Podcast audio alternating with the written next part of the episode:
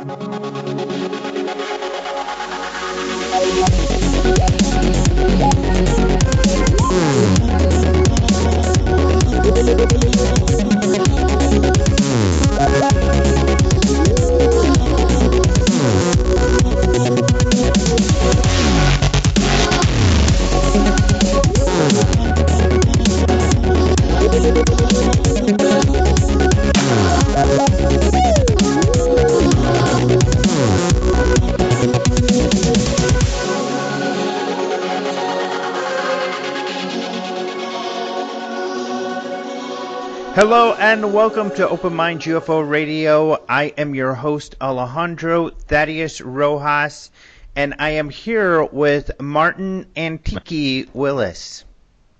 That's right, uh, in spirit and mind. I, I was almost said the antique, but that sounds good. That sounds bad. I mean, like you're really old. Well, you know, I did cross that. Uh, I had a birthday recently and crossed that big number. You know. I had a I'd like to birthday talk about it. recently too. and you but- crossed a small number. Yeah. Oh, well, not that much different than yours. I didn't cross anything significant, but um, I don't. I don't think it's. What are you, are you like seventy? No, why am I laughing? I shouldn't be laughing. No, sixty. I hit the big six zero. No. Are you kidding? I did. I see. I think I, I did, remember yeah. us talking about your age before, and I being shocked because you look my age. So um, you don't look sixty. Uh, you certainly don't act your age. No, I certainly don't. I will agree about that. Yeah. But that's a good thing. And that No. used to be a bad thing, but uh, these days I think that's a good thing. Yeah. I'll You live know. with it. It used Yeah. to be act Yeah. your age, and it's like no way, man. so No. well, cool. Um, and I call you uh, the ant, or I called you Antiki, which is a, a word I probably, uh, well, no, it's probably been used before, but uh, that's because you are in the middle of like an estate sale or something. You're antiquing. Yeah. I am. I'm crawling Mhm. through a home in New England looking for goodies, and uh, yeah, I have a, a sale coming up this weekend. So uh, I'm in the discovery stage, which is always fun. It's like a treasure, you know, treasure hunting. hmm That's fun. It is fun. Yeah, that's really I like cool. I like it. I like what I do, and I like UFOs. I like Batman. Remember that? The old Mm, Prince yeah. Batman song? Oh, okay. Oh, yes, yeah. Yeah, Yeah. pretty cool. I like that song. Anyway, let's move on. Okay, so the show. The show uh, today, my guest is Morgan Beall. Does anything about what I had have just said surprise you in any way? Um, no, we we talked briefly about him last week, I believe. Mm-hmm. But I didn't call him Morgan Bell then. Yeah, you. It was Morgan, but I don't remember the last name. Mm-hmm. No. because I've been mispronouncing Morgan's last name for years, even though we talk um, on a nearly weekly basis, at least some kind of little discussion, definitely monthly, and uh, for years and years, and I've been mispronouncing his name. I just found out it's Morgan Bell. Is how you Wow. and and if people saw his last name, some of you are familiar with him. Uh, you would understand why I am shocked by this, but um, he only just corrected me. Now, how's it spelled? B E A L L. Yeah, so it's the German pronunciation. Oh, B A B E A L. Or Yeah, B A E L. It might be B A E L. If it's B A E L, then the German pronunciation is Bell Yeah, so that's what it is. the second vowel is prominent. Mm, interesting. Yeah, so that's what it is. That's interesting. Yeah, I just found that out. Um, reminds me of BL. Isn't there like a, a word for Satan, a name for him that is similar to that? I wouldn't know. Mm-hmm. You don't know much about Satan. No, I'm not. That's not my area of Hmm. expertise. I Yeah, thought you no. No, you're, not- you're, not- you're definitely a heathen. and heathenistic with yeah. you and it, no. But um, yeah. So anyway, Uh, that is uh, my guess. He is the state director for Florida MUFON. Um, he does a lot of other things. He's part of the SCU, the Scientific Coalition for UFOs, uh, the group that you know did the investigation on the Homeland Security video from Puerto Rico, uh, which we've uh, talked about quite a bit. I've had him on the show before, but it's been a while. And one of the reasons that I wanted to have him on is um, the MUFON Symposium because it's in Orlando, Florida this year, and he has, um, you know, been a, a big part uh, of organizing it. So we talked about the different speakers, but then also talked about different updates uh, related to those speakers, including things that he's working on. So, a uh, very fun show. Great. Can't and informative. Yeah, pretty cool. So that is the show coming up in a minute. But before that, why don't you and I uh, talk about some UFO news? Sounds perfect to me. And I know you're busy, but I hope you com- came prepared with a story that you would like to discuss. I did, I did, I did. Good. All Good right. Boy. So the headlines on this is an Oregon UFO distorts air crossing a property at four feet. I love this story. Yeah. Um, mostly because of the witnesses. I'll talk about them in a minute. But mm-hmm. in or- this happened back um, on July 14th uh, of this year, and an Oregon witness in Lebanon reported a fast-moving object crossing his property just four feet off the ground, and it created a water-like distortion in the air. Um, and this is a uh, MUFON case. And so um, I quote here, something traversed between my wife and I about four feet off the ground that made an unidentifiable noise and the speed of which was extraordinarily fast. The witness stated neither of us place any credence in aliens among us or visitations.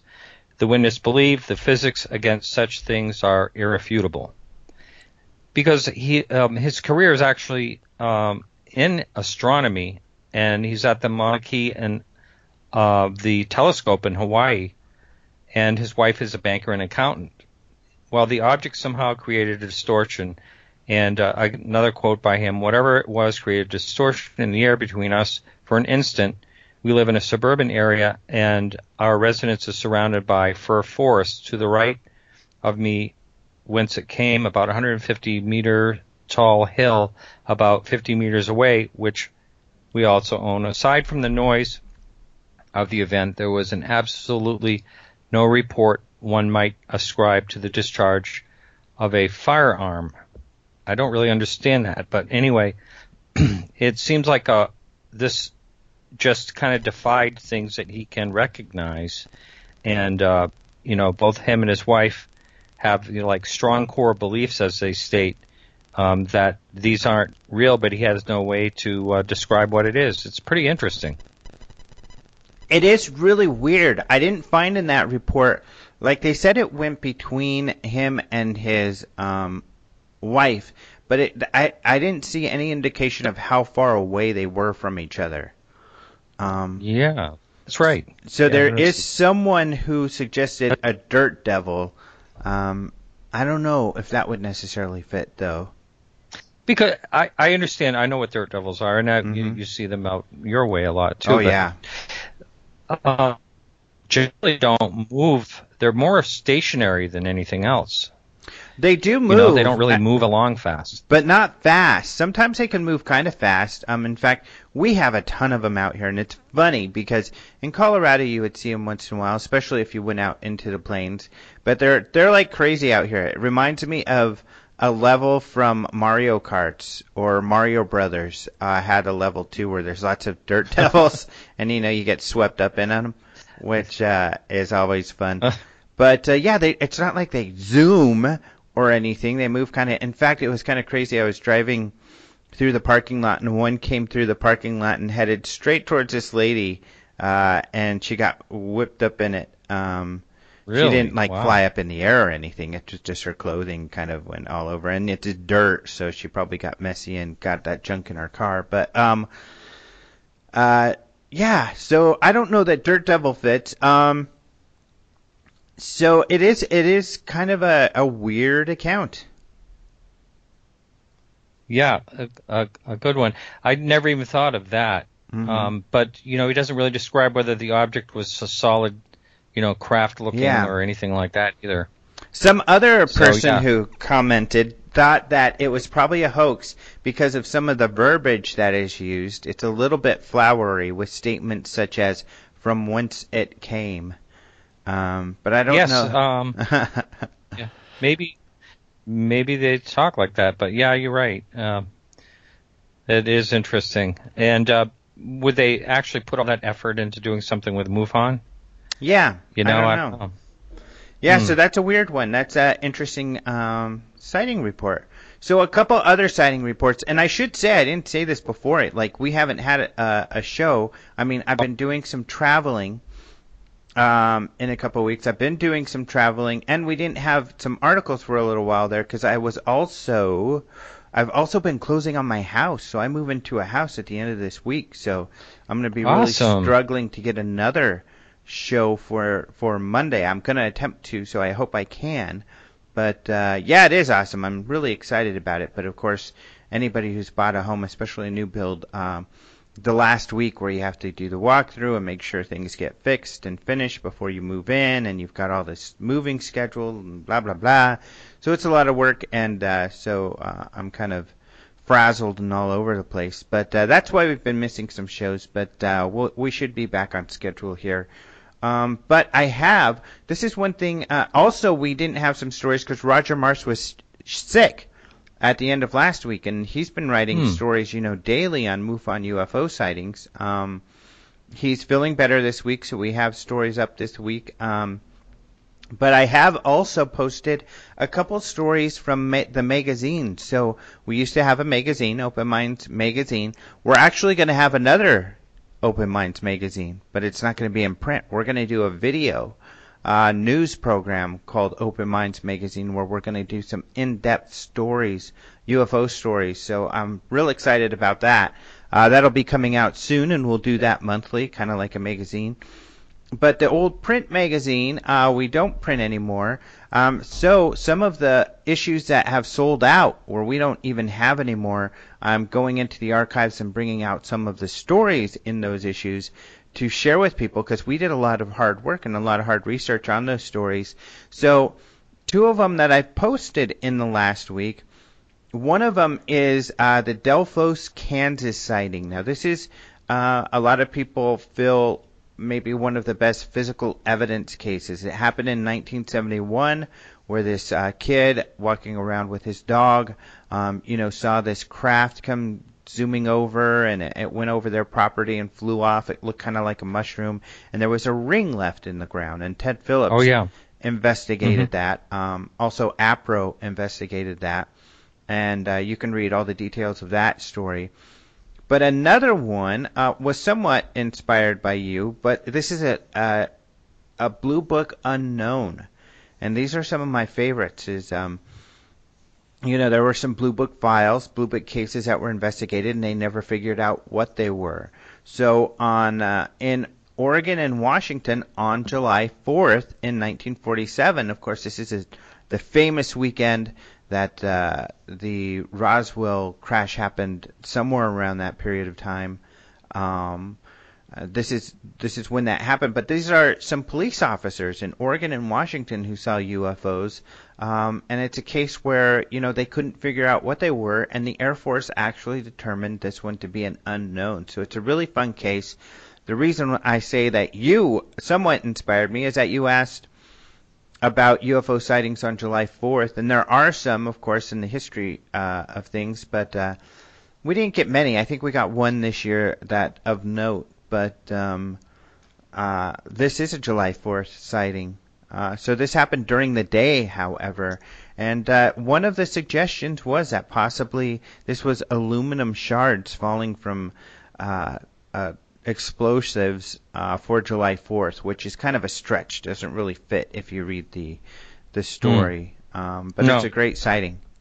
It is a great sighting, and I love when um, police officers are involved. And there were not just one or two, but there were how many total?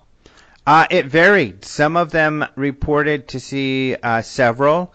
Um, one of them reported one group of of officers because it started, and I love how it started. It started in Oregon with this police officer who's on his break and he's behind the police station feeding, Feeding the pigeons. yeah, it's so cute. And uh, he sees a, a, a disc-shaped obvious, uh, object in the sky, several of them. He goes inside. They broadcast this out to the police, other police. Hey, be on the lookout. Uh, APB for a silver flying saucer.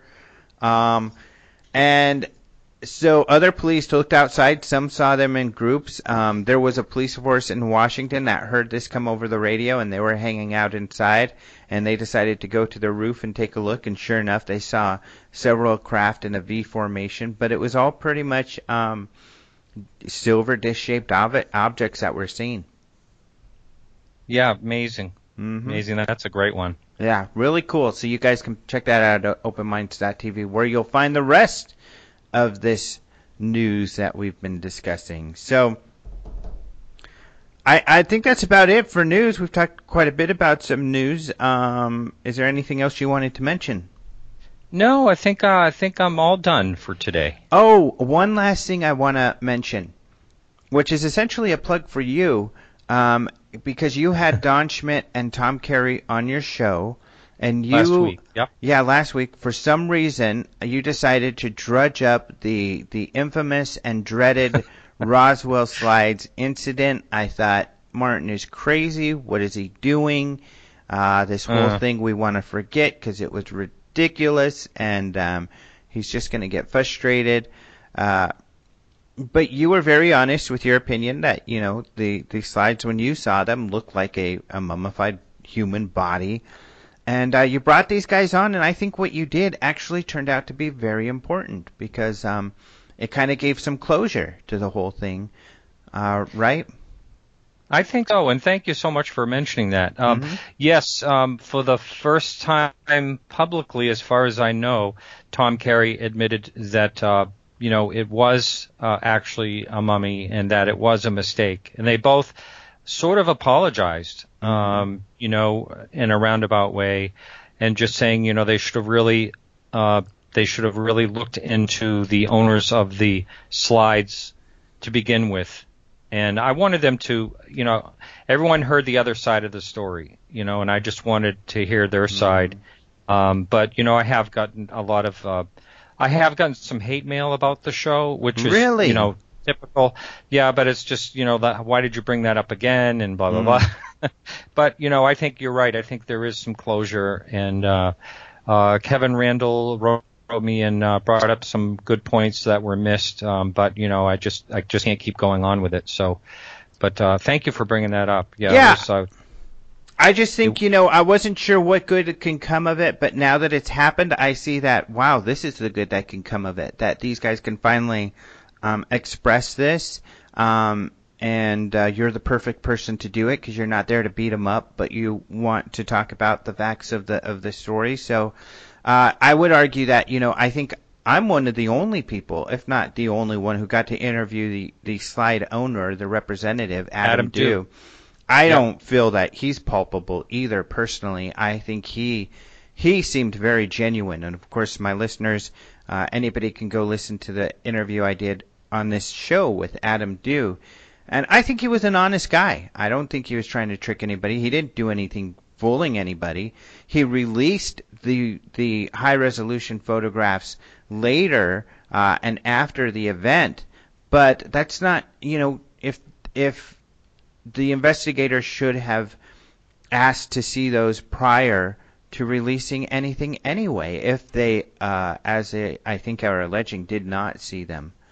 Um, That's earlier. right. That's uh, that's kind of the whole thing was they never saw the high res scans uh, and that they were working with poor quality that they couldn't get um, the deblurring done on or anything. So um, you know once that went out, you know the rest is history. But Yeah. uh, yeah, And Jaime Maussan the entire time said there were higher resolution ones that exist. So they knew they existed. So they shouldn't have gone forward without seeing those first. And uh, yeah, that's their mistake. They should they should have really They should have, if they were going to sign a non-disclosure, they should have never signed it without seeing the original slides. Yeah. In, in my opinion.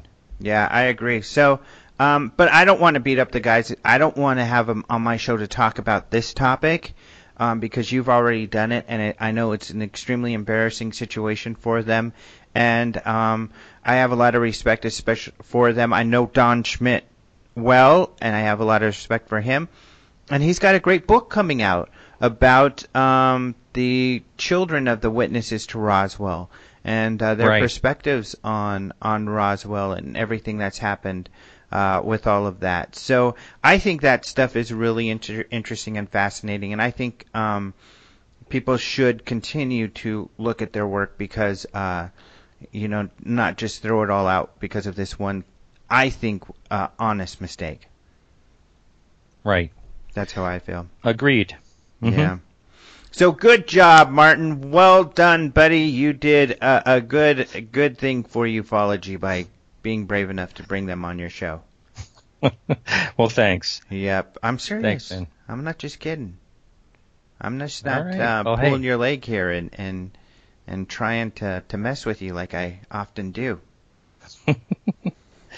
No, all good. Thanks for thanks for actually bringing that up. yep. Mhm. So podcast UFO, everybody can check that out. Uh, good show. Good show.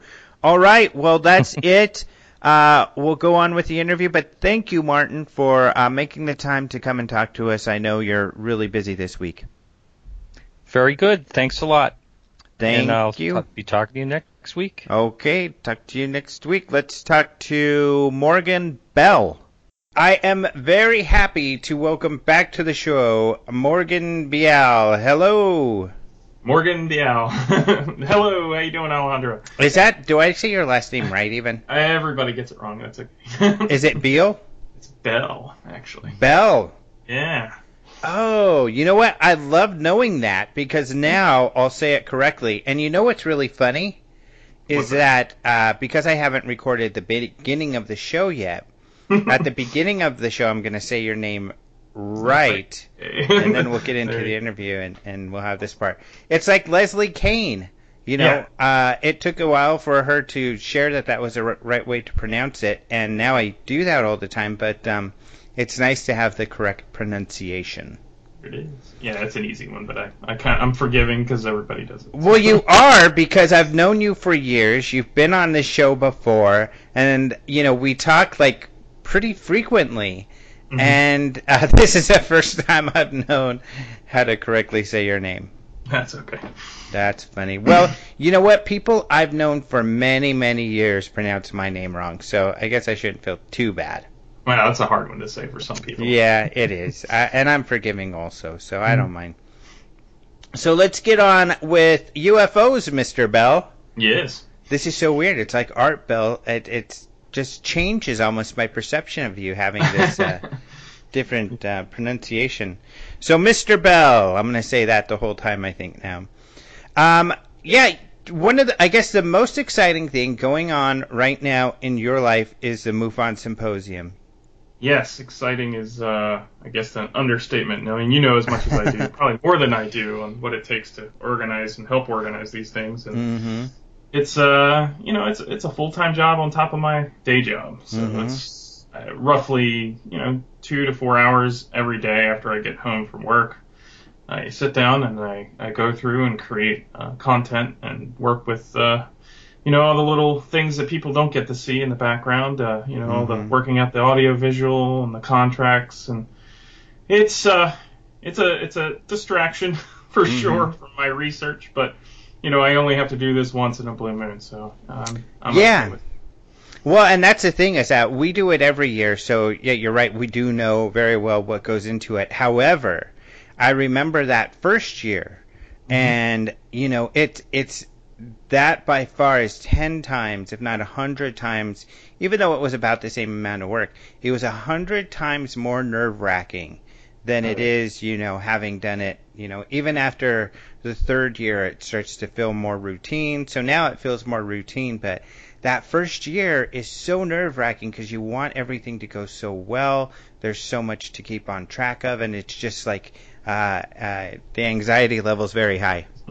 yeah, to say the least. But yeah, it's lucky though. I was, you know, blessed with a good team. I have a lot of people I can pull from. So we have uh, a lot of great, talented, you know, people that have actually put on other types of con- conferences, business conferences, and things like that. And so I kind of lean on a lot of those people for the business aspect and for the organization, the AV. So we have a pretty good team in Florida to, to work with, and uh, I know HQ is having an easier time at working with us, uh, you know, and getting this thing organized. And uh, you know, I think the fun part actually was was looking for the speakers and working with people that you know we want to see speak at the symposium and.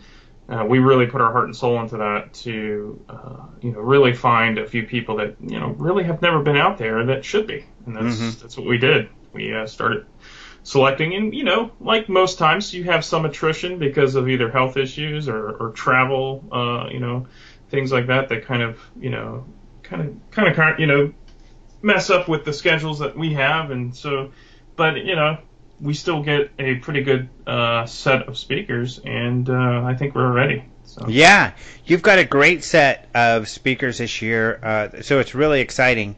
Um, I love that it's not like you said, you know, names necessarily you see sure. all the time, which right. gets me excited because that's what yeah. I try to do at the Congress is have different people, but you know they have great information to share.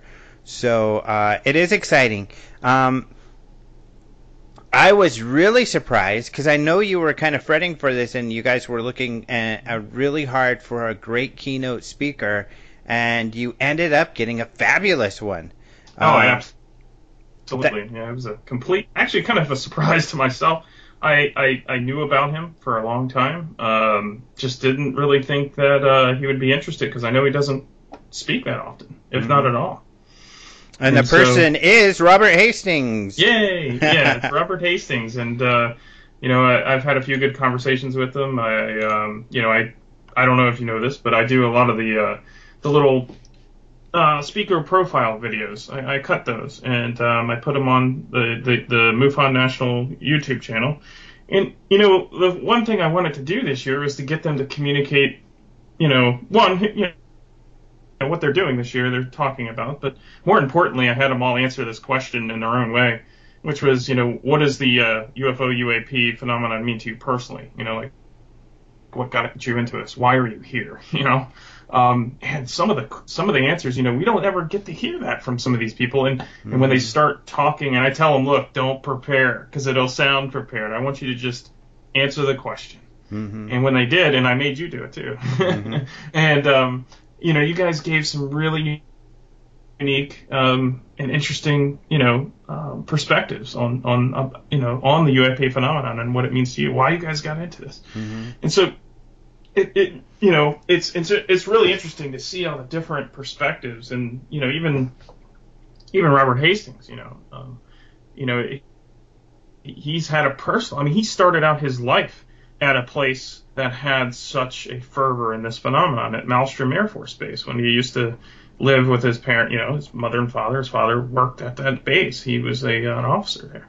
So he got to hear all the stories. And so that you know that's kind of like uh, some of us we get to hear stories. Like that's kind of why I'm in it is because I heard stories from family members. I heard stories from my father. I heard stories from relatives.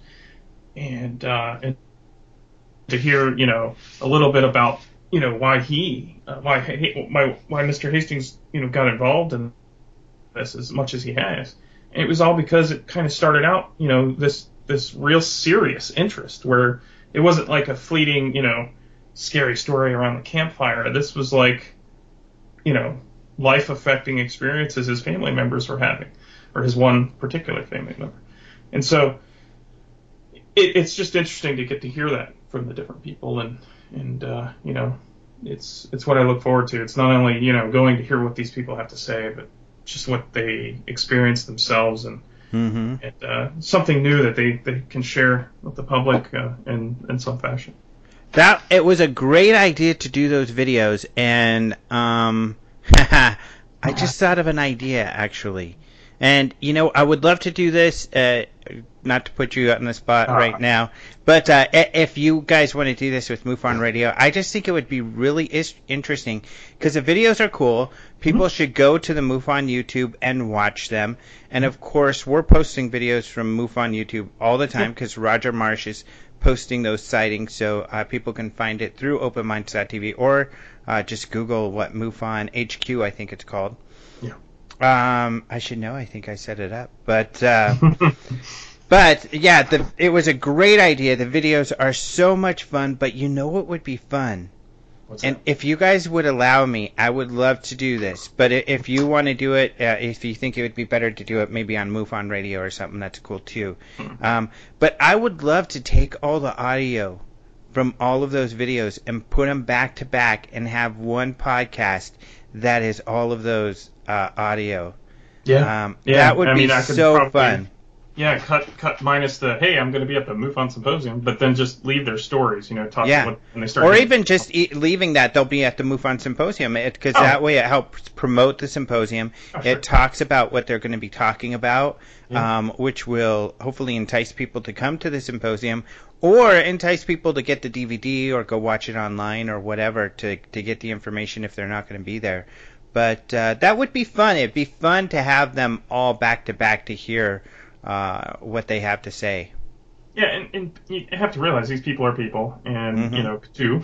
and uh, Are you sure? You know, it, and it's like, you know, so often we, and then I'm not, you know, criticizing any one specific type of uh, uh, event, but you know, rare- rarely do you get to hear their personal experience, Mhm. or at least their belief in why they're dealing. I mean, I even say myself, I mean, it, it has nothing to do with belief; it has something to do with the evidence and the, and the witnesses that are there. But, um, but you get to see their perspectives on, on why, what motivates them, and uh, it's it's just it's really neat to see. hmm Yeah, yeah, those videos are a lot of fun. So, like you said, uh, Robert Hastings, the big deal is that he doesn't go out and do talks. Um, No. I've been trying to, I'll, you know, I'll fess up. I think I've even said this before. I've been trying to get him to come to the UFO Congress, um, and uh, but he likes to speak at universities, and I can understand that because he he is protecting the integrity of the information he has. He has witnesses that are typically military, so it's very high level stuff. But um, And that's that's interesting, you- you know, that you bring that up because that's something that always comes up, and um, you know, you always get a few people that say, "Oh, well, you have this one person on the roster that just totally throws everything out the you know out the window." And I try to explain to people, "Look, this is a symposium.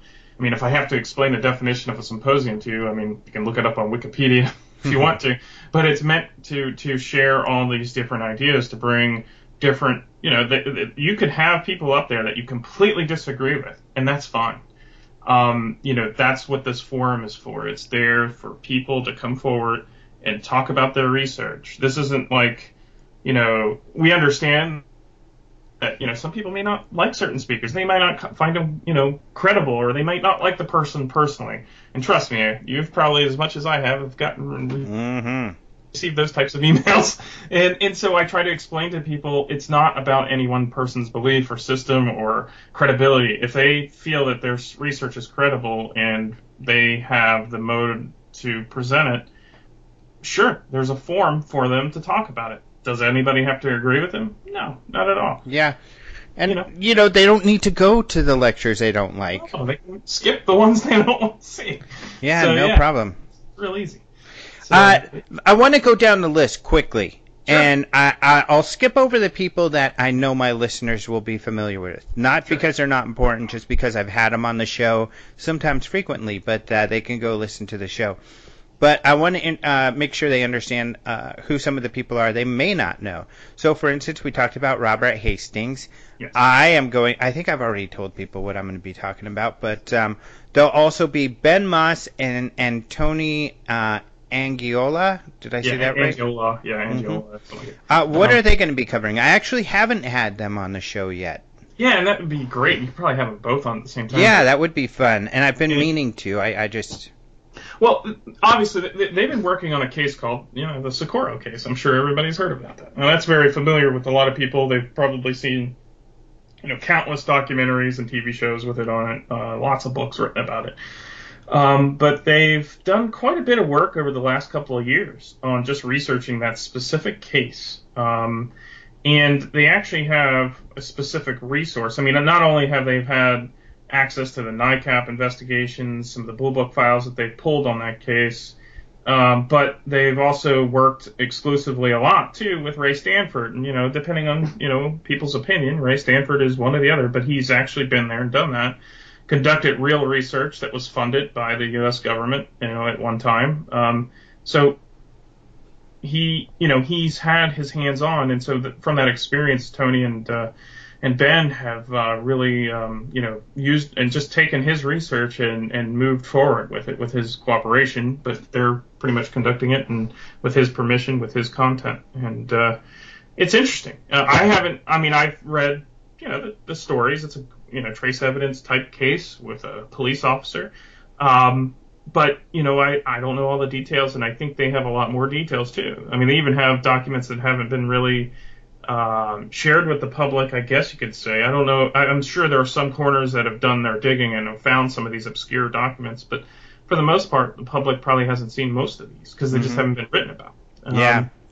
So it'll be it'll be really interesting. They've got pictures, old videos of the of the area of the you know of the scene, so to speak, um, and so it'll be a really interesting talk to see what their perspective is. And mm-hmm. you know, we also thought it was important too. They were MUFON field investigators, and so they uh, they work together in Virginia. Uh, I think Ben Moss is the chief investigator, and Tony is a state section director in Virginia.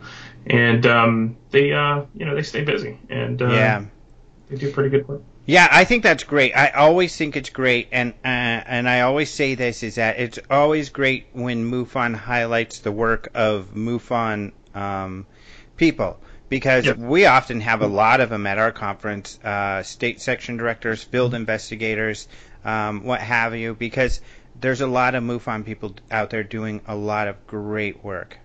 Yeah, it's a kind of an unsung hero, I guess, mm-hmm. kind of job, or thankless job, as they say. Yeah. And uh, but they do it because, you know, they uh, they believe in the mission and the goals mm-hmm. that we stand.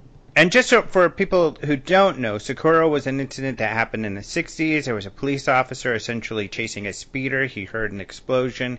He goes over. Uh, this is in New Mexico, in the middle of nowhere. Yeah. Um, he goes and he sees this uh, kind of uh, egg-shaped craft. It, it lifts off and flies uh, away. He saw uh, a person, I guess, uh, near it, and uh, it was investigated and it, it highly regarded by many people. In fact, Hector Quintanilla, the last um, Blue Book chief, for the Air Force, who was a skeptic on everything, said this was one of the cases that actually he felt was compelling. Yeah, definitely, and it is one of those cases. It's a, scr- a head scratcher, and nothing's been explained yet, other than somebody. You know, I've heard a few people say that it, it was us testing our moon landers, but I, I don't hmm. think somebody would be landing a moon lander in the middle yeah, of the by accident. I don't think they had the capability of taking up and taking off and flying away like that. Not in our gravity. So the next move is a, is another MUFON person, the next person. In fact, he calls himself MUFON Man on yeah, Bill Facebook. Yeah, yeah, Bill Schroeder. Yeah, he's an interesting fellow. I, I remember meeting him a, a while back, um, actually as a witness. Uh, he uh, he's actually a witness to a case or a flap, so to speak, 1967, a date you probably hear a lot. Um, and um, they had a major incident on the east coast of Florida, and we believe probably the entire eastern seaboard. And as you know, during 1967, we were having some of these uh, incidences around the nuclear facilities, much like what um, you know Hastings is going to be talking about. All these are, you know, not all of them, but most, a lot of the majority of these cases are on 1967. And uh, Bill, uh, you know, he was a, a basically a uh, kind of a radar operator uh, dealing with, um, you know, uh, ground to air um, anti-aircraft missile systems. Um, I, forgive me, Bill, if I if I didn't name the exact system, but he'll be there to present. but but uh, but uh, he when when they were tracking him and his actually his cousin who was at another tracking location you know, at the time, it's funny they were related, and they're they still live near each other today, and they're actually both field investigators, which is awesome. Um, they um, they were tracking some unknowns, and um, essentially, and they uh, painted the target as they, uh, te- you know, not a technical term for it, but they painted the target with the radar system, and uh, that uh, the object in turn somehow created some sort of countermeasure and blew out their systems. Um, and uh, he, uh, when he left, he got out of the uh, his uh, trailer, operating trailer, and um, went out to look what this thing was, and he could just describe like what looked like a fireball with a tail, and it just moved. Um, but the thing that didn't make any sense is, you know, they were tracking these things for a while, and they were making zigzag patterns all over South Florida. Um, over the water and, and over uh, the Florida Straits area. It's uh, a very interesting case, and it involves also a MiG 21 from from the uh, Cuban Air Force, which uh, there was a set of them, and one of them, I guess, had uh, you know uh, got radar contact and actually painted the target to target it uh, with their uh, systems, and uh, it also did the same thing to this MiG, going a, a I'm, per, I'm sure pretty fast, and uh, anybody knows or who's in aviation, if you turn off the engines to a, uh, a supersonic jet at high speed, um, it just basically starts tumbling and falls apart and kills mm. the hmm. pilot. Um, wow. And then at the same time, uh, within a week, uh, within a week and a half to two weeks, uh, the uh, Crestview School incident happened um, in Miami. Um, so it's it, it's a string of things that happened. This is just the Florida cases.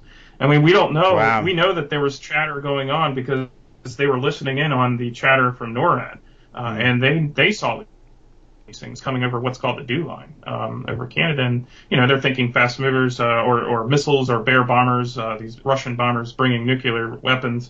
So that's what they're looking for. But these things obviously defied convention. They were moving too fast, and just the aeronautics of these things didn't, didn't meet conventional aircraft but I'm sure the story is, uh, as they say, is just the tip of the iceberg on this one. Mm-hmm. And he keeps finding these connections with the cases much larger than just uh, himself and his uh, cousin. So cool. That sounds exciting. Wow, yeah, I'm excited for that. Really one. neat. Lots of detail too. Mm-hmm. So it's really great.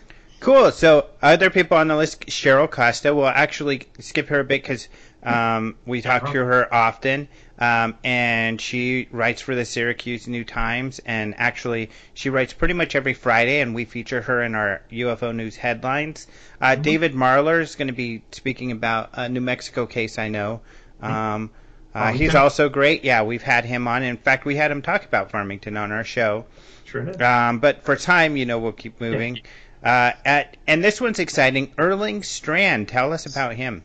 So you know how we always talk about UFOs, and a lot of people, the most popular thing to talk about is origin, right? You know, we all think mm-hmm. ET hypothesis all the time, and um, this is unique because Erling Strand is a professor at a major um, university, um, and uh, he, yeah, in Norway, and and he uh, he deals, he's been looking into what's called the Hessdalen lights for a while. His, in fact, his institution is doing it on a regular basis and he's developed a system which, as you know, is now involved with uh, the UFO Data Group in developing a camera system to collect information about these lights and other similar instances. Uh, you know, and specifically they're using the Hessdalen light location and phenomenon as a uh, kind of a test bed.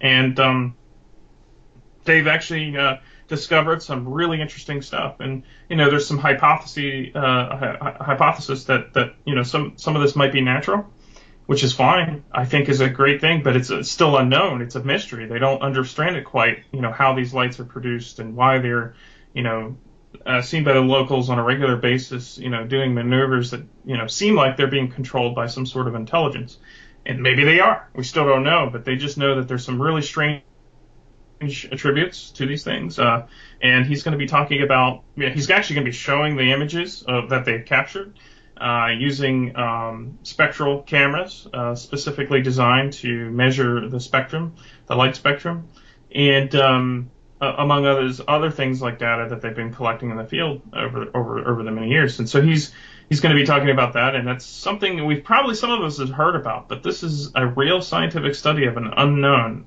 you know, unknown aerial phenomenon, and uh, and some of the findings are just so intriguing. It just gives you you know, especially if you're a science junkie like myself, you, you get goosebumps talking about it because it's like this is stuff we don't know about our own, you know, our own planet or our own physics, and this is something new, and um, and it's all because they're they're using scientific method to observe a consistent phenomenon that they've been recording there, and um, it's going to be really neat to see what he has to say and what what his findings are to date. And uh, you can always go to their website. I think they have like Hessdalen.org or something like that. Yeah, I think that's what it is. It's H E S S D A L E N dot org. And does he live And, in uh, Norway? I believe he lives. Yeah. So Yeah, you guys does. are flying He him all the way uh, out.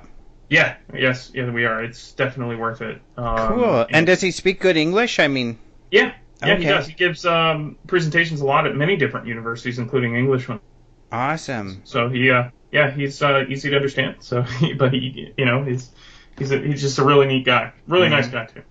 Yeah, to go off on a tangent just for a minute, because I know this is some of what we wanted to talk about, and this is kind of a good time to do it. I think we've got time. We'll still Yeah. touch on the other speakers. But, um, you know, we've talked a lot with Mark D'Antonio. Um, we were honored enough to have uh, him with uh, Doug Trumbull at the, the UFO Congress. You guys have had him at uh, MUFON as well. In fact, we're going to have an interview going up. I'm so excited about this we did one of my most favorite interviews I've ever done, and of course everybody knows I've done a lot. But we did one with Doug Trumbull, and he's you know been involved with all of my favorite movies, so it was so fun. And we're gonna get this interview up soon. Oh, but anyway, they're working on UFOTOG, uh, and we've talked with Mark so much about this on this show over the years, but uh, so people are familiar. Uh, Mm-hmm. Then you mentioned UFO data, where they're going to gather some uh, data and stuff. And uh, so you have a, project in Florida that is similar. Is that correct? Yes. Uh, well, uh, we just started something local just to see what we can do to get uh, ready for some of these projects. Uh, namely, the MUFON aerial surveillance team, which is actually um, put together by Bill Schroeder, one of our speakers, Mm-hmm. and um, basically mimicking the uh, Skywatch program from the 50s that the Air, Force conducted, and uh, which Hmm. was eventually called Project Skyscan, which was a training you know, project to to train civilians to spot aircraft. This is before radar was really widely used, and so they had to use spotters in the field to to look for enemy aircraft. And so the word Skywatch actually is where this stuff came from. Um, it's it's just it's so so much enriched in history. And people don't realize, you know, we use that word all the time. You know, people go out, they look at the stars, they look for UFOs, and they call them skywatches. Well, this is where that word came from. Hmm. And um, and it's just interesting. We actually contacted some of the people that were in part of the historical society uh, down here, and I think it was uh, somebody specific with the Air Force and this project, and they actually sent us real pins from that uh, Observer Corps program that they. You're kidding. No, Bill How got one, I got one. Uh, yeah, I mean originals, and they were I'm like, yeah, jealous. and we have a few of these still sitting around. it was uh, it was so neat, and they're so interested in what we're doing too. It's just great, and you know, again, a lot of the early reports came from these people. Mm-hmm. They were coming from these these civilians in the field looking for these things. Anyway, so we had the mass program produced, which is similar. We have volunteers and, and, and field investigators who go out during flaps and and report back what they're seeing using our protocols. But on top of that, we've been uh, developing a few small things uh, on, on the side, which is like uh, Project Skyscan, dealing with uh, all sky scan- camera networks, and you know using the meteorite tracking software that's already available. And even the people who developed that software, the original company who developed it for NASA and uh, I think it's uh, the Florida Institute of Technology, um, actually want us to tell them when something happens so they can look at their data. Oh, cool. They're really interested. and They say, just let us know, you know, let us know anytime, and we'll uh, we'll we'll go through the archive and see what we find. And so we're going to be using that data with uh, all sky cameras soon, um, and then including uh, some passive radar projects. I'm sure you remember Peter Davenport's Mm-hmm. um, proposal back in the day. Well, now that technology is feasible, it's cheap. Uh, you could probably build that same system now for less than a thousand dollars. Can you kind of explain what that is? Passive radar uh, uses either a couple of different th- things. It can use radio waves, RF, or microwaves, uh, like your cell phone, right? And it can be used as sort of a um, a passive radar, which absor- you know I guess it reflects off of objects like uh, airplanes and and other objects, meteorites, even in some cases where it can be heard, you know, uh, audibly in, in a system, which can eventually be turned into data and tracking data. Um, and and it basically does that. It just reflects. It's just like radar, but it uses different types of uh, you know technical radiation, I guess you could call it. And uh, one of those is RF. You know, microwaves is another form of that type of energy that's used to reflect. And uh, and these receivers, you don't have to admit anything, so it's already out there. We're flooded with microwaves everywhere, right? Because we all have cell phones. There's cell phone towers everywhere. Well, it's real easy to tap into that by just using a receiver you just receive the signal and use it as a triangulation, and you can actually um, you can actually acquire something similar to what traditional radar is. So, so you're kind of tuning into a frequency that's already being bounced around out there, um, and you're kind of measuring uh, it, it, it, the bounce. Yeah, um, it's kind of like a. If you look at it on a wavelength uh, graph, it kind of looks like a spike. So like an airplane would look like like a giant reflection of of that metal, and you can actually visually see it on the graph. Hmm. Um, but I'm going to let Bill, you know, kind of announce that stuff. I know he's he's kind oh, okay. of holding back a little bit until he does that because he's got some things he's trying to work out with it. But it cool. does work. It does work, and uh, and so you know, the idea is we're actually going to be doing something at the symposium about this. And mm-hmm. we have a lot of representatives from these different projects at the same place. So why not pull them together? So what we're going to do is a, a little private, but we'll probably stream it or record it and put it on our YouTube later for everybody to watch. But to put them all there is a discussion uh, panel, and we'll have representatives from UFO Data. Obviously, we have several that are going to be there. We have UFO TOG representatives that are going to be there. We're hoping to get uh, CubeSat and another project out in California, MUFON, but they're doing something similar to us here in Florida. Mm-hmm. So it, it, a little bit different using webcams, but um, it, you know, it's it's an effort that I think everybody needs to start brainstorming. Not necessarily, you know, helping each other, you know, with their ideas, but but at least sharing ideas so we can stay on the same page. Maybe even share data, you know, data filing systems so we can all use the same one. So when we do have successful projects running, that our data can communicate.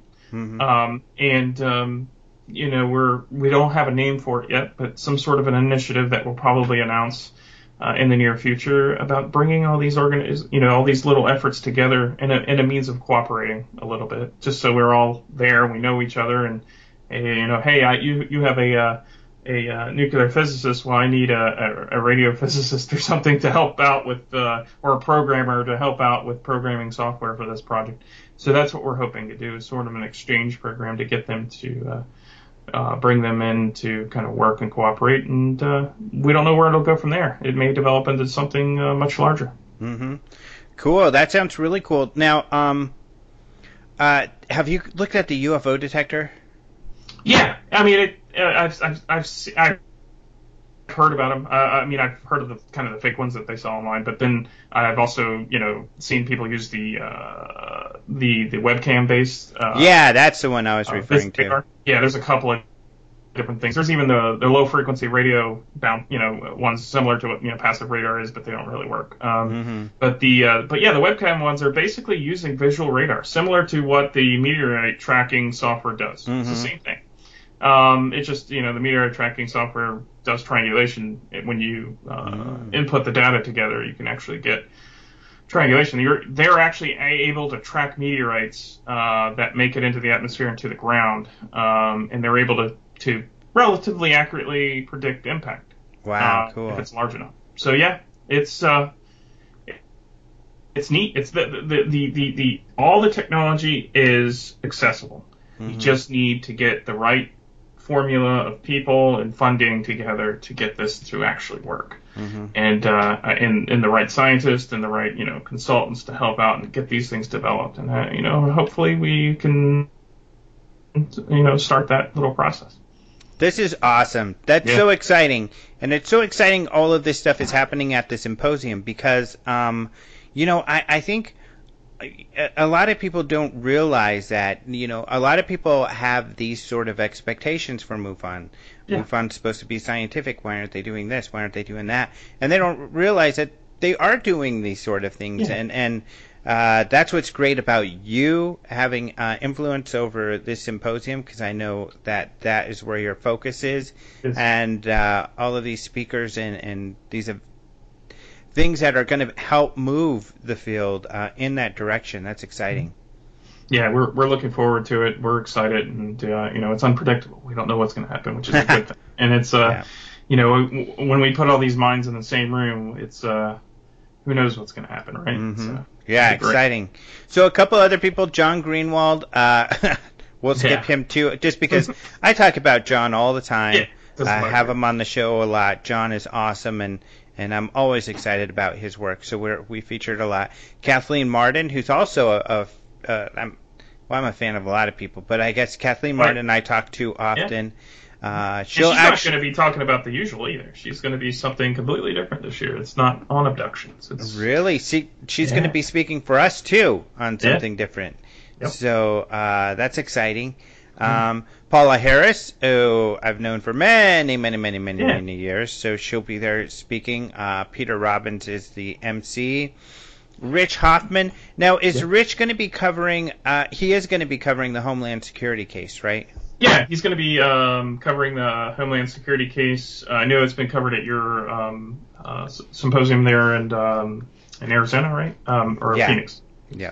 Um, and so uh, he's going to kind of come at it from a different angle and talk about some other aspects about it. And uh, you know, he worked on the project, as you know, along with uh, Robert Powell, myself, Carl Paulson, Larry Cates, uh, Diana Ch- Chaviano, and um, he, uh, yeah, it's going to be interesting. I think he's going to be talking about the facts, the limitations. You know, a lot of people think that you know we over de- overly defend our work, right, when we get questioned or whatever, but really we don't. We we understand that there is going to be dissent and disagreement, but there's also a lot of support for our findings. And uh, he's going to kind of discuss that and say, you know, and explaining what scientific discourse is and, and how it yeah, works. And because and, I, you know, fun process. I don't think, and and I haven't been accused of this actually, uh, but uh, at least not that I've seen. I'm, I would not doubt if people discuss and say uh, I have a bias towards your group or, or this this project. Oh, no. yeah. But uh, it's really not. I mean, you guys know how it is. We don't agree on everything oh, no. uh, when we discuss different cases. Uh, we all uh, have our different perspectives, and we're not afraid to disagree with each other. Um, it's just that I agree with you that I don't think you all uh, anybody's being overly defensive. I think you're holding your ground to the facts uh, and what you've been able to establish, rightfully so, because, um, and this is what I love about this case is that there is expert opinion, there is expert input, and um, no offense to some of the people who are who are trying to uh, analyze this and have different perspectives, but they're not experts. Mm-hmm. Um, and so you have to really take that expert opinion and and work with that um, uh, to refute any of those opinions. Uh, and and you know, especially as a journalist, we have to hold to expert opinion. That's those are the authorities. And yeah, um, and I think there's a lot of misconception on how that process works, and mm-hmm. I blame social media for that because people yeah. get so so used to this anonymous shield that they uh, they forget how inquiry actually works. It's not about insulting or making somebody look bad if you just mm-hmm. disagree. Um, there is a process to it, and uh, you know it's um it, it, we're open to any other hypothesis. It's not a problem at all. In fact, we encourage it, and you know we're still waiting for a formal you know uh, assessment. We we we've been told that our physics is wrong, but not specifically. You know we're breaking laws of physics with our hypothesis. Well, that's great. I said, but please, you know, do share with uh, why we are breaking those laws and explain exactly where our calculations are correct. Mm-hmm. Uh, we want to know. Um, and it, it, that's just thing. You know, we've had a, you know an expert mathematician, an expert uh, nuclear physicist, uh, an expert on radar data and radar data analysis. You know, take a look at these cases, including the uh, thermal imaging experts. It's not like we didn't do our homework. Mm-hmm. it's it's we really tried to say, you know, this is weird. It might be something explainable, but there's just too much here that's not supporting, you know, then these null these challenges, these null hypotheses, uh, it, there's too much here supporting you know the original hypothesis, which is an unknown, and uh, uh, we can't ignore that either. And so mm-hmm. you know it's it's it's hard work, and uh, I know Rich Hoffman. He's been gosh, he's been in ufology for such a long time. He's met some of the you know big names that we've all heard of, Keyhoe. Uh, you know, he's been on in the field with Hynek. I mean, he was he's he's been involved since his teens. Mm-hmm. so it's, it's, just interesting, and you'll get a different perspective from somebody who's uh, who's been there and done that. So mm-hmm. it'd be really neat to hear from him. Yeah, that's going to be fun. And uh, um, oh, what else was I? Oh, the other thing I was going to mention about the Homeland Security case is that um, really. Uh, I think what, what's fascinating about your case is the experts who have chimed in on your work have been supportive mm-hmm. uh, and have agreed what has been done with that investigation.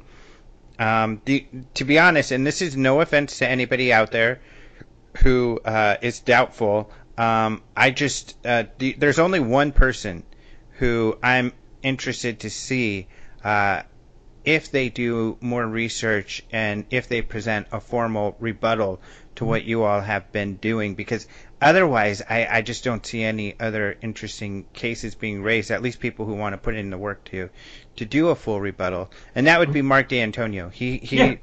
he may submit a full rebuttal. Of course it takes a lot of work to do so. It took you all a team of people a couple of years. So um, it, if he submits one that one I'm really interested in seeing. And and I think we're all open to maybe Mark will uh, discover something. Um, yeah. Who knows? But um, uh, that he still has a lot of questions too about it. So he's, right. uh, you know, he's like, well, I don't know everything. Like, he needs to sit down with us, and we'll give him everything. We have yeah. given everything, but yeah, it's uh, and you know, there's you know, a lot of people say, well, why did you guys, uh, you know, take the case independent? And it's like, well, it wasn't our choice. It really mm. wasn't our choice.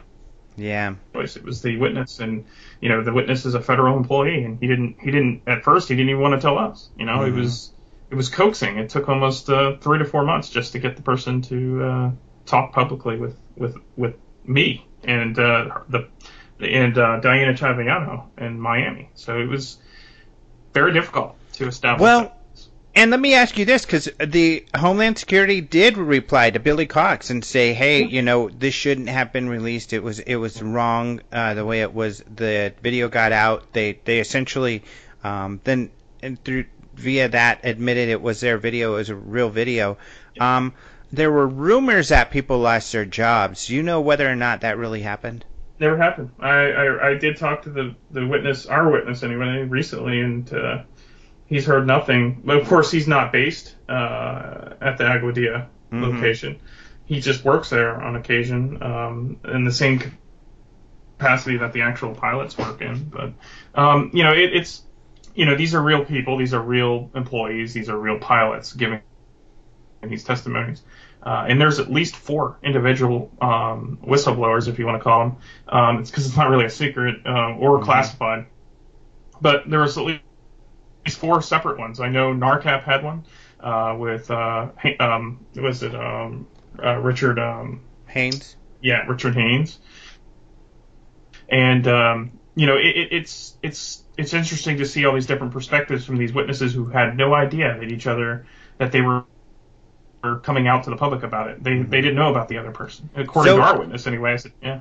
Did someone lose their job, or you I, don't know? I don't. In Aguadilla, I have no idea. I did, okay. I just know that there was a lot going on there with the release. That's where the release originally right. happened with the video. It didn't happen here in the U.S. Um, or at least in, in Florida, it happened in, in Aguadilla, and uh, I just know that one of the rumors was that there was a one of them was a had a uh, girlfriend that was a reporter, and that's that's kind of how that person probably got under some hot water about it. Mm-hmm. But I don't think they got fired. Yeah. So uh, I guess moving on because I, I, mm-hmm. wanted to touch on that yeah. topic too, uh, because it's so interesting.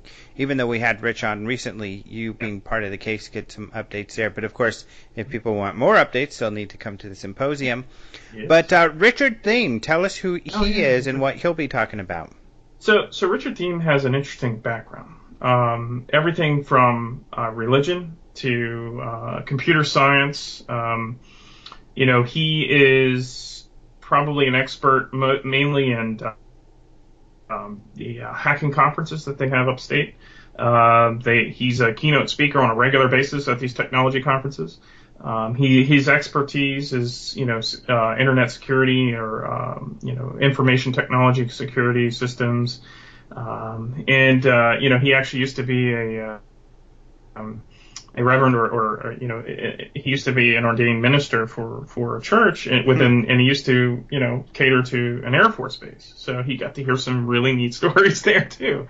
And so he's got such a cerebral approach to trying to understand this from phenomenon. It's just incredible talking to the guy. Um, so level headed he's seen it all you know kind of um, meaning but he doesn't expect to know everything. And so He's very open-minded, but at the same time very grounded. And um, he will be giving quite an interesting talk, not only applying his own life experience, you know, but also, you know, basically talking about this issue. You know, we always have in the back of our minds, why isn't the media or the public taking it serious? And, you know, you and I are inside. We're in this niche research field, right?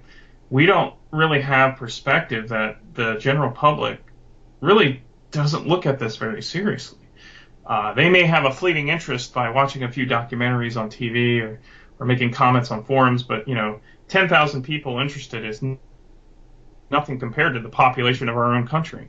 You know, um, you know, MUFON having 4,000 members or 5,000 members is nothing compared to the population of our, our countries or the world in the, in the sense of having a, a real interest in, the, in this phenomenon. And he is going to explore you know, uh, why people can't think seriously about UFOs, the societal reaction to to hmm. this phenomenon. And then he's going to also probably tell you a few really cool stories. so cool. So he's got some really neat things to talk about. So. Yeah, that's interesting. That uh, that ought to be interesting. And as far as I know, I don't think he's spoken at another UFO conference. No, I think this is his first. Yeah, so that'll be cool. And then uh, finally, Robert Powell who is also part of the SCU, the Scientific Science Coalition yeah. of Ufology, which you're part of, uh, yeah. Rich is part of, and I guess in full disclosure, I mean I'm part of, right? Yeah, yeah. I mean you've helped out with projects and approaching the media and what strategies are for that because there is a strategy to that. You don't mm-hmm. want to mess that up, and we didn't have experience in that. and, yeah. Uh, you know, we, we often people say, "Oh, isn't that another group?" I was like, "No, it's a think tank. It's not a group. It's not a membership. There's, it's not. It's not yeah. MUFON. MUFON is our group. We're part of MUFON.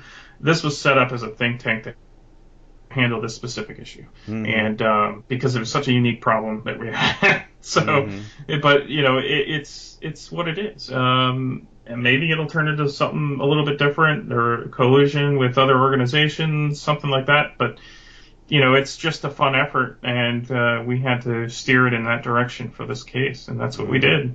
You know, it's just part of what we do. It's, you know, we're, we're in multiple organizations. I know a few of us are in several. Um, you know, I, you know, like Robert is part of UFO Data. Uh, in fact, I think even Richard Hoffman now is part of UFO Data and mm-hmm. uh, NICAP and and things like that. So it's, you know, this is what we do. This is mm-hmm. our research. This is our field. We like doing on on the side of our day jobs, which we all have. right. So Robert Powell, he's on the show a lot as well. Um, yes. And uh, uh, we had him speak at the UFO Congress last year about the Homeland Security case. What will he be discussing at the symposium? Yeah, this year he's going to be talking what we usually do is the top 10 cases, right? Mm-hmm. The best cases that MUFON has to set forward. He'll have a few guest speakers up there that are from those cases if they're oh cool available. So yeah, so we're going to try to design this every year. So where we come up and he presents the top 10 cases or however many cases we have for that year. And if the representative investigators are at the symposium, they will have a chance to be up there for about 15 to 20 minutes talking about the specific details of the case. Cool. And uh, presenting that, you know, if there's uh, usually with these cases, there's always some sort of piece of evidence, a picture, video, or, or something um, and so a lot of times these cases uh, will have uh, a pretty interesting, um, you know, a pretty interesting story to follow. So, and that's what he's going to be doing this year. And unfortunately, this past year we didn't have. I think we had like five that made the bucket or eight, which yeah. happens. Uh, but we actually pulled in a few cases from January and February that are really interesting that we want to talk about. So, cool. uh, so Robert's going to be doing that this year. It'll be it's a little bit of extended time too. It's, instead of the hour, it's 90 minutes uh, roughly, or just under 90 minutes, and um, gives us a lot of time to really dig into what MUFON's working on. Mm-hmm. That's awesome. That's really cool. Um, that ought to be really interesting. I think that's a great idea. Again, you know, I love when when the MUFON Symposium focuses on MUFON because yeah. you know Uh, that's what is, and I don't think there's anything uh, wrong with that. I think there's everything good with that because there are so many people in MUFON that are doing great work, and MUFON is constantly doing stuff. Yeah, constantly are. investigating, constantly moving forward. So, um, and I think that's what people want to hear. So yeah, that's awesome. Just a, another outlet to really communicate mm-hmm. our findings to the public. So cool, and it'll be in Orlando, Florida. Um, you know, that probably has some significance for you that you guys are going to be in Florida, East Coast. Um, did you want to say something about that at all? Yeah, I mean, it's Orlando. I mean, yeah, we've had, you know, tragedies happen there, and uh, we recognize that. And, uh, you know, it's, uh, it's, it's a great city. And, um, you know, there's a lot of support. A lot of people are going to be coming out, and uh, a lot of people that you've probably heard of, some, some famous or not so famous. I wouldn't call them famous, but just really well respected uh, uh, researchers in the field are all going to be showing up. Um, and um, it's just an a really unique place. Uh, it's going to be great. It's at the Hilton, um, Lake Buena Vista Hilton, and Orlando, Florida. You can easily find all the information out uh, about the symposium at uh, MUFONsymposium.com. Everything's there. Uh, we encourage you guys if you can make it, do it. I mean, this is a unique event. It's uh, uh, it, it's definitely something that we've worked really hard on. And I know the team here in Florida, we've worked on this for about a year, essentially, and uh, we've uh, put together a pretty good program, and we're we're pretty happy with it. It's kind of on the, as we say, we're we're we're going downhill right now. So we've we've gone over the hard part, you know, and now we just mm-hmm. got to show up and set up and, and do the do the event, and uh, we're really looking forward to it. So yeah, you know, just a few weeks. Yeah, yeah. Well, it's the end of this. It's almost an exactly a month away. So yeah. Uh, well, I'm really excited about it. I'm so happy to be speaking. I mean, yeah. I especially this talk. I mean, I did mm-hmm. with MUFON in mind, just kind of engineered for the MUFON audience to help us all kind of see what the other countries are doing, um, yeah, how that can so help important. us, yeah, and to um, for inspiration, but also for ideas. And I think you know uh, like Leslie Kean, we, and and especially with with with um, you know, uh, Hillary Clinton's uh, advisor speaking about UFOs. I think there, you know, there is room for more mainstream movement in this area, and yeah, I think there needs to be a dialogue for sure. Mm-hmm. And I think I think your talk will definitely paint uh, this this area that we don't usually hear about. You know, this this official government um, you know, organized government, organized civilian government um, organizations that look in specifically into this subject. This is not a laughing matter subject. They are taking it very seriously. Mm-hmm. Um, and know, people and ca- can take it seriously here, and I yeah. think we can move that way, especially with the the serious sort of uh, work uh, that uh, many of your speakers will be doing. Yeah, absolutely. I mean, it, it, that's kind of what we were doing this year. Is we wanted to show that there's a real serious side to this phenomenon, and it needs to be taken serious. Mm-hmm. Uh, it's not. It's you know. It's it's not getting out there and demanding you know the governments to come forward or you know demanding truth or anything. It's called let's go out and find it. Let's go out, and investigate, research scientifically, and find out the answers for ourselves. And mm-hmm. to do that, we need to make sure that we talk about these very important subjects that we're doing uh, here at the symposium. It's mm-hmm. it's just like your talk you know, it shows how serious countries will take the subject, and it's and it's a, it's a real subject. This is not Hollywood. This is not this is not just something that you you know a fleeting interest or a hobby for many of us. I mean, technically, I guess you could call it a hobby, but it's it's more than that. You know, it's it's something that we do because we think we need to do it because there's a real mystery here. There's something that needs to be solved. Mm-hmm. I like the name too, Lake Buena Vista. Lake Buena Vista. It's fun to say. Fancy, Buena Vista. yeah. It's a nice hotel. I was just there. It's spacious, big, and it's right next to Disney. It's literally on Disney property. So really, yeah. Ooh, do we? It's a good excuse. It's good. It's everything's cheap this time of year. Yeah. I know it's a little hot, but hey, and uh, it's Florida. It's it's it's usually good weather, and uh, and you're right there on Disney property. I think you take a free shuttle and you walk across the walking bridge to all the malls and restaurants, and they have these shuttles cool. that take the uh, the parks, and it's uh, a really neat place. Yeah, this will be my first time in Florida. I've never been out there. Ooh, goody. That'd be great. Mm-hmm. All right. Well, thank you so much for being on the show again and uh, giving us all this insight. And, and this was fun because we got to know who's speaking, but we also then got to touch on all of these topics that we wanted Yeah. to cover. Yeah, so so much going on, Alejandro. It's Yeah. just a, it's a great year. Yep. Well, thank you so much. All right, yeah, I'll talk to you soon. Thank you so much to Morgan Beall um, for being on the show. Super interesting guy. He's been in this for so long, uh, very credible, and he is the perfect person to be putting together the MUFON Symposium. And I feel it's a lineup that is better than um, uh, they've had in quite some time. And I'm not saying that just because I'm on the lineup. So even if you took me off of the lineup, which, uh, you know, that would be a lot of you are gasping and thinking, oh my God, they can't do that. They can't do that. Well, relax. They're not doing that. They're not doing that. I'm just, it's just a hypothetical.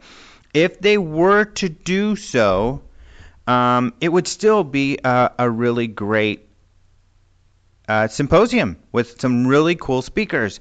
So as you heard, lots of really really cool people, and um, and of course there are those of you who who relish in the thought of me being taken off the list and thinking, wow, that would be great. They could get something somebody really cool, but. Uh, But my talk, I think it's going to be really cool, guys. So um, I'm going to be talking about the international organizations uh, that have official government UFO um, investigation groups. Some of them have them with the uh, as part of their military. Some of them are part of their uh, FAA. Some of them are part of their um, kind of NASA space group. So they're all different. However, the reasons that they began investigating UFOs on a governmental level is, is very interesting. Um, typically, typically these are really cool sightings that um, cause them to take this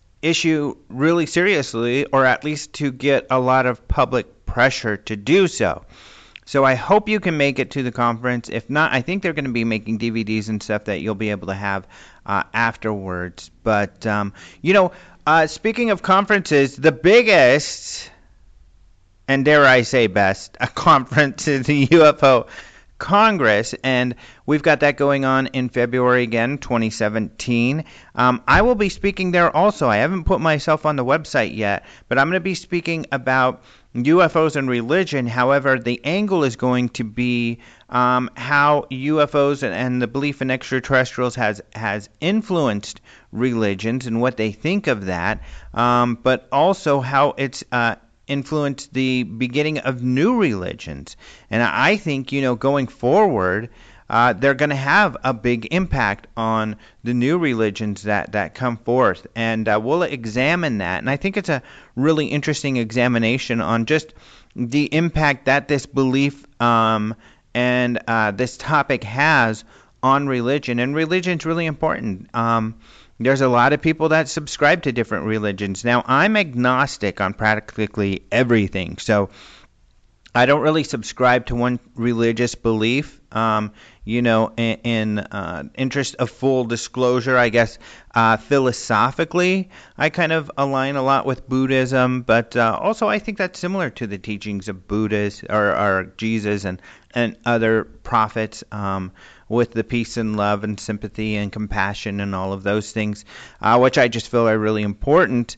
But um, I, I'm not necessarily a believer, um, and as you know, you know, I'm not really a believer um, in in anything, you know, hard and fast. Uh, even when it comes to the paranormal, um, at least it, when it comes to supernatural kind of things, uh, I think there's interesting evidence towards towards different phenomena, um, which I obviously am, am just compelled uh, to examine and research uh, in the search for truth and the hidden mysteries that are out there.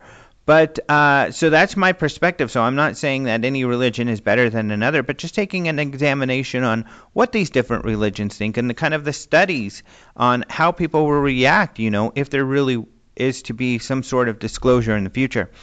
So I think the talk is going to be a lot of fun that I'm doing at the UFO Congress, this this religious one. But we have posted the the um, first batch of speakers at the UFO Congress. So go to ufocongress.com and you'll see them. There's about 11 there.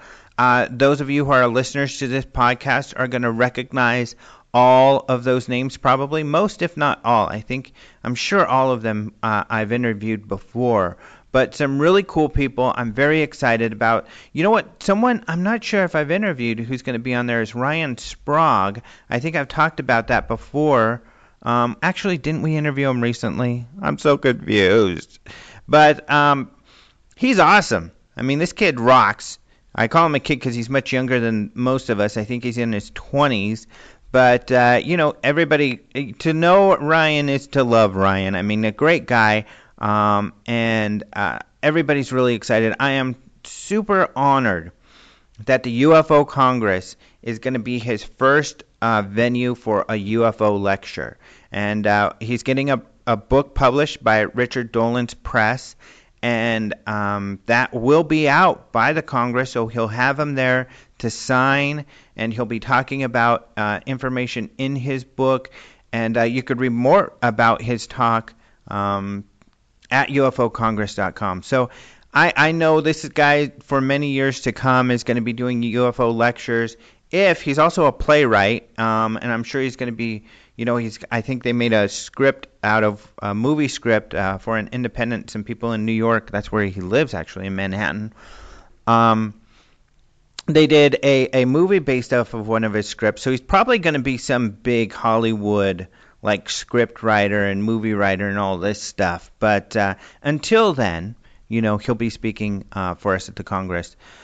Um, you know, there are other scriptwriters. For instance, uh, Paul Davids, he spoke last year at the UFO Congress, and um, there are. I guess I'll say this without revealing too much. That there are other people in the movie industry that are interested in this topic, who are often involved with events, who we at Open Minds are friends with, very close friends with, and uh, we may have more announcements for movie people. Uh, being uh, coming to speak at the UFO Congress. So I'll put it that way to add some intrigue into your lives. That's what you come here for anyway, right? Some intrigue and adventure. So, uh, thank you to Morgan Beall. Uh, I'm so excited to, speaking of adventure, you know, go to Orlando and to uh, speak for the UFO Congress at the Lake Buena Vista Hilton. So that's where you can go. Go to the MUFON Symposium. You can just Google that or MUFONSymposium.com to find out more about their event. It's only a few weeks away. It's like at the end of August, so it's it's in about a month. Um, but I'm pretty sure tickets are available and rooms are still available, so you can get going there. Otherwise, what else am I is going on? I'm supposed to tell you about. Oh, you might have noticed, you know, on our YouTube page, we have been kind of mixing things up. We're going to be trying some new things. So, we have our Open Mind UFO report, which we're going to be doing less frequently, and we're going to be focusing on UFO sightings, especially UFO videos, um, pretty much that are submitted to MUFON and that Roger um, Marsh writes about and posts on our website. We'll be focusing on that. We're also doing this new thing where we're doing these short clips. Uh, we're going into our archives of UFO photographs. These are usually pretty old, like before the 70s or 70s era and earlier. So pre Photoshop kind of era and we're posting these short videos um, on that and we're doing some cool stuff with our social media where we're embedding those videos in facebook and youtube. So uh, when they pop up some of you have probably seen this you know they play right on your social media. How cool is that? We are cool. We're really cool. When you sit back and think about it wow not to pat ourselves on the back but i mean i guess that's what i'm doing.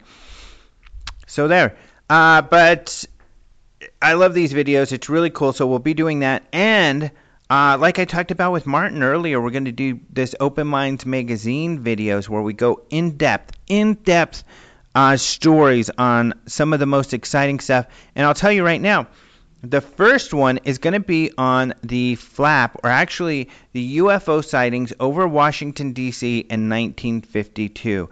They are more important and fascinating than you realize, people.